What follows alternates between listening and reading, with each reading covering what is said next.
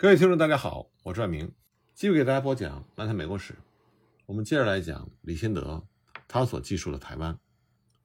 李先德呢，在他的手记里对于台湾给予了详细的描述。他曾经这样写道：“地球上很少有几个地方能比从淡水到打狗的台湾北部与中部生产更多有价值的出口品。台湾北部和中部的广大的煤层。”几乎从来没有被开发过，甚至也没有被勘探过。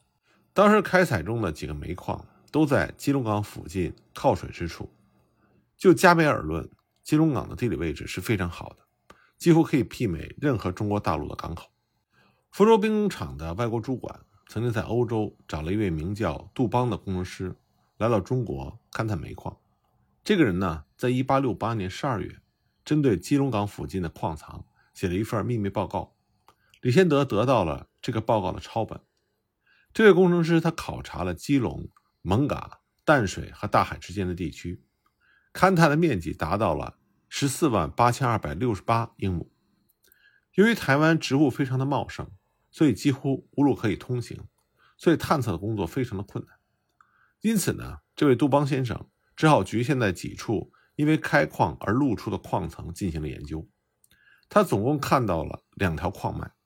其中比较上面的那一条厚三十七点四十英寸，能够生产品质非常优秀的烟煤，坚硬结实；而另外一条煤脉呢，充满了烂泥、硫磺和石头，并不适合于燃用。而当时台湾开采的煤主要是从第二条煤脉开采出来的，这也是导致台湾煤矿声誉不佳的主要原因。在李先德的手记里，详细的引用了杜邦先生的报告，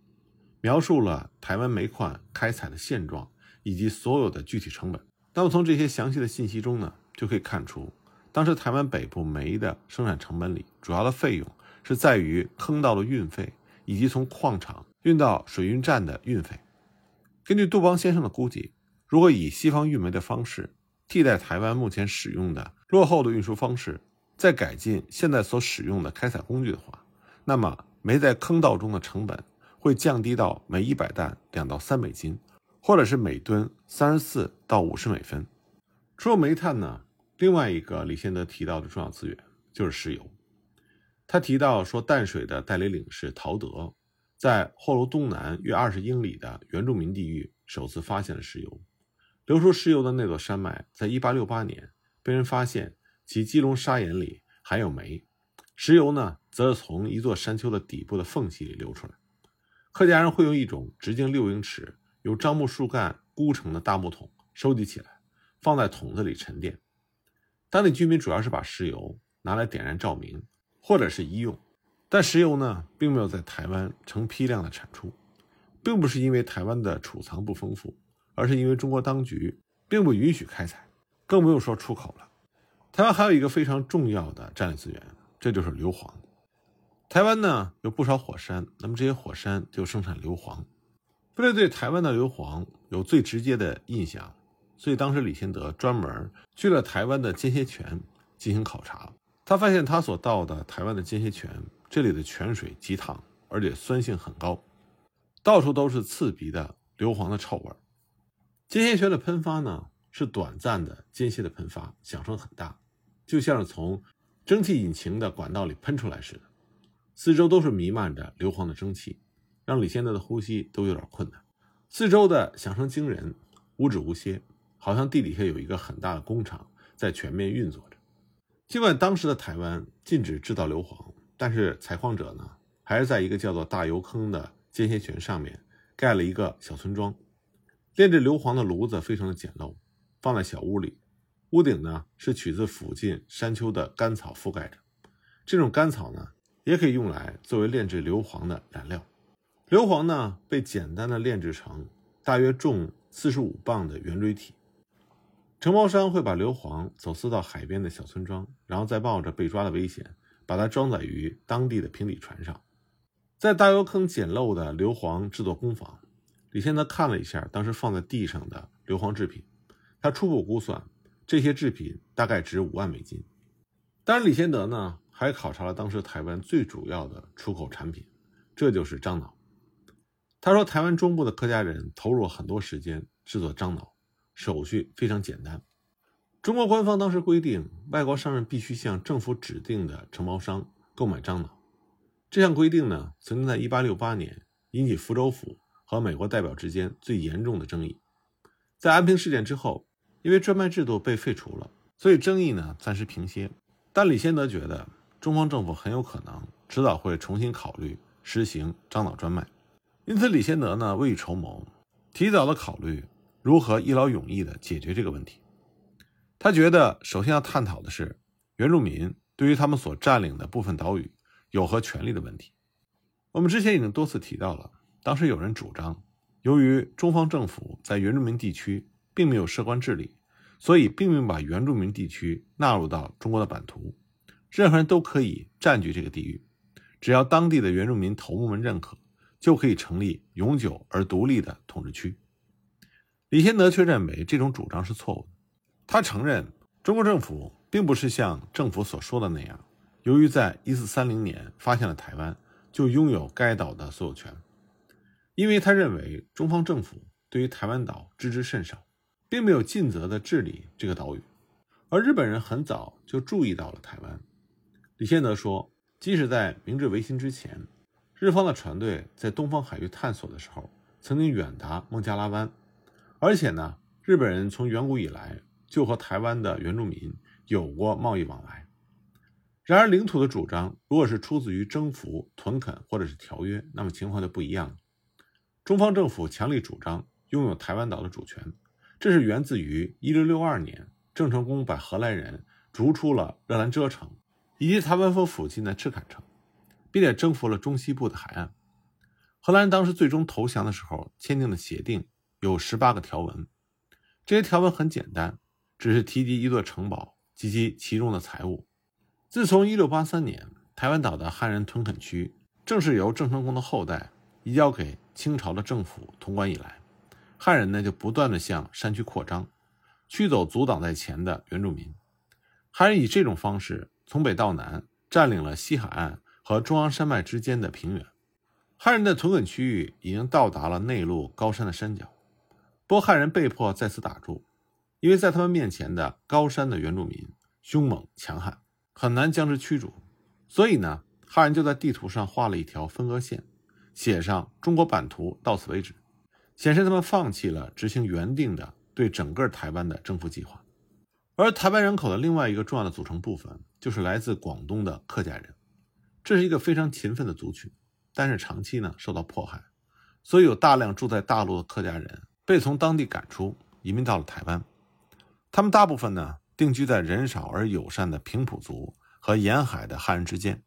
从南到北，在各处建立了非常兴旺的村庄。稍后呢，客家人就和原住民密切的往来，形成了不可或缺的邻居。他们拿外国制或者是中国制的武器、火药、子弹、衣服、铜和银的饰物和盐，去与原住民交换鹿角、熊皮、豹皮和其他的兽皮，还有凤梨、麻布以及樟脑。客家人开始大量制造樟脑之后，和原住民之间原本就因为互惠的关系而更加的紧密。再加上客家人会娶进原住民的女儿，承续大片的山坡土地，所以两者的关系就变得更加的永久性的交融。那么这些当地的特产很快就会成为巨大财富的来源，使得客家人有制造樟脑的充足的本钱，几乎独占了这个行业。在一八六八年四五月间。李先德他专门走访了台湾的几个客家村庄，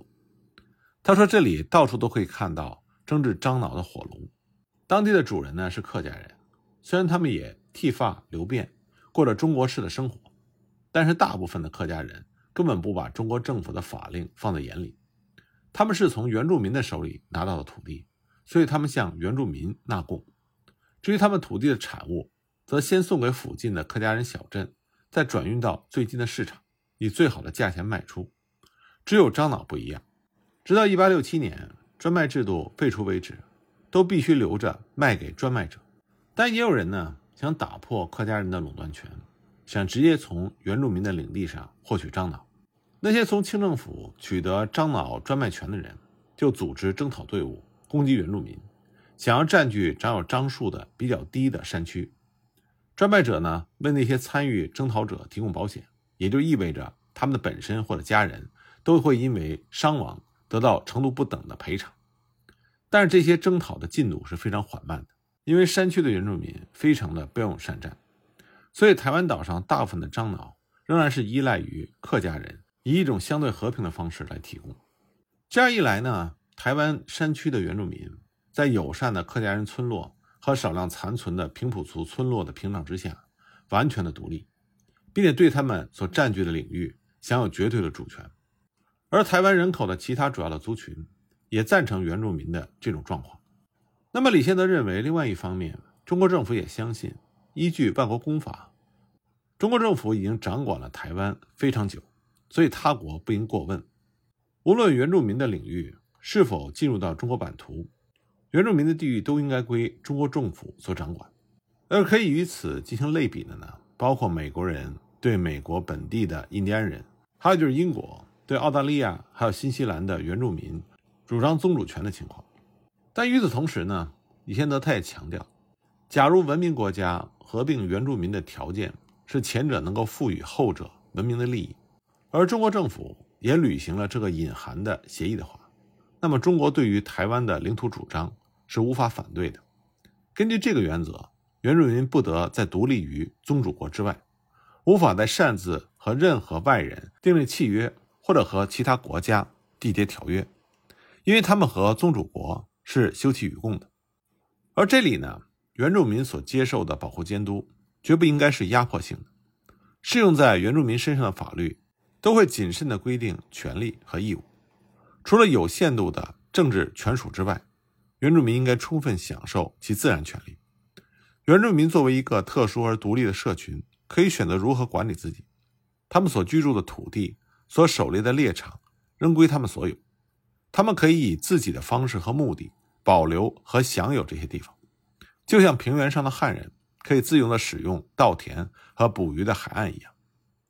如果原住民愿意的话，他们可以把土地租赁或者是卖给中方政府或者私人，他们拥有的所有权利都可以转卖给他人。这些法律上的权利不会因为平原的汉人或其他人的迷信、信仰和习俗而受到任何的限制和影响。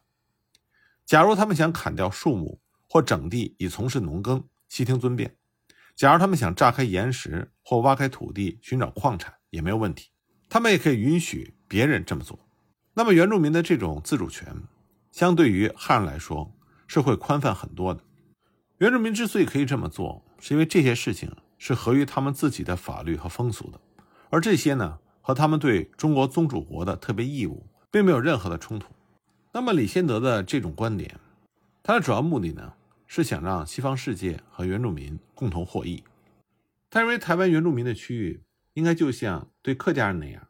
在最有利于保护个人产业和原住民的情况之下，对西方人开放。但是这样呢，原住民就能够接受到文明。而这样的观点呢，是基于李先德和原住民的最直接的接触，而且呢，他所遇到过的那些。曾经和原住民有着密切来往的人，比如说像毕其林，也都深信不疑。像18世纪的一位作者曾经这样的描绘过平埔族，他写道：“台湾南部臣属于中国政府的十二个村社中，现在只剩下九个了，另外三个已经公然造反，不再向中国纳贡，而和岛屿东部的原住民联合起来。很多村社已经归顺了当朝，人们希望其他的村社也会逐渐的投降。”虽然汉人把这些原住民描述成野蛮人，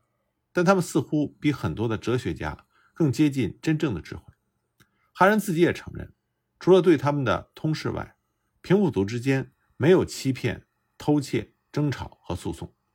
他们以公正和亲切对待彼此。假如你送东西给他们之中的一位，除非等到和他同甘共苦的人都得到报酬，他绝对不会动用那点东西。似乎荷兰人占领台湾岛的时候，已经促使若干的岛民变成了基督教徒。很多岛民懂得荷兰语，会读荷兰文的书，能用荷兰文书信，在他们之间还能够找到一些宗教书籍的断简残篇。平埔族不崇拜偶像，厌恶任何和偶像相关的东西，可是他们没有宗教的行为，也不会念祈祷文。那么在更早之前，一九七五年的时候，一位荷兰的历史学家。曾经谈到平埔族，他写道：“他们一般说来性情很好，非常友善，殷勤的款待我们。他们不会害人或者偷窃，对朋友或者是盟友忠心耿耿。李先德在和平埔族交流的时候，他发现，在荷兰人占据台湾的时候，平埔族学会了如何以罗马字母书写自己的语言。有一位在台湾府的马亚格医师，从平埔族那里呢，就得到了一些荷兰占据台湾时期平埔族所写的地契和其他文件。他把这些文件呢交给了李先德。很多人认为台湾的原住民是来自于同一个源头，但李先德特别强调，台湾的原住民是来自于不同的源头。他指出，根据居住在东北海岸苏澳湾附近的族群，或是打狗港以南东方山上的族群来说，这些族群呢是来自于菲律宾的后代，他们是十六、十七世纪跟着荷兰人或者是西班牙人来到台湾的。他们驱逐当地的原住民，占领他们的土地，并且对当地的原住民进行灭绝和奴役。这些人呢，皮肤黝黑，个性凶残，他们所说的语言根本不能适用于台湾岛内大多数的原住民。另外呢，李先德认为，中国政府在原住民的产品运送到中国领域时予以课税，这是正常的。而且呢，西方诸国在法理上也无法反对中国政府。在台湾岛的实际管辖范围之内，拥有樟脑的专卖权。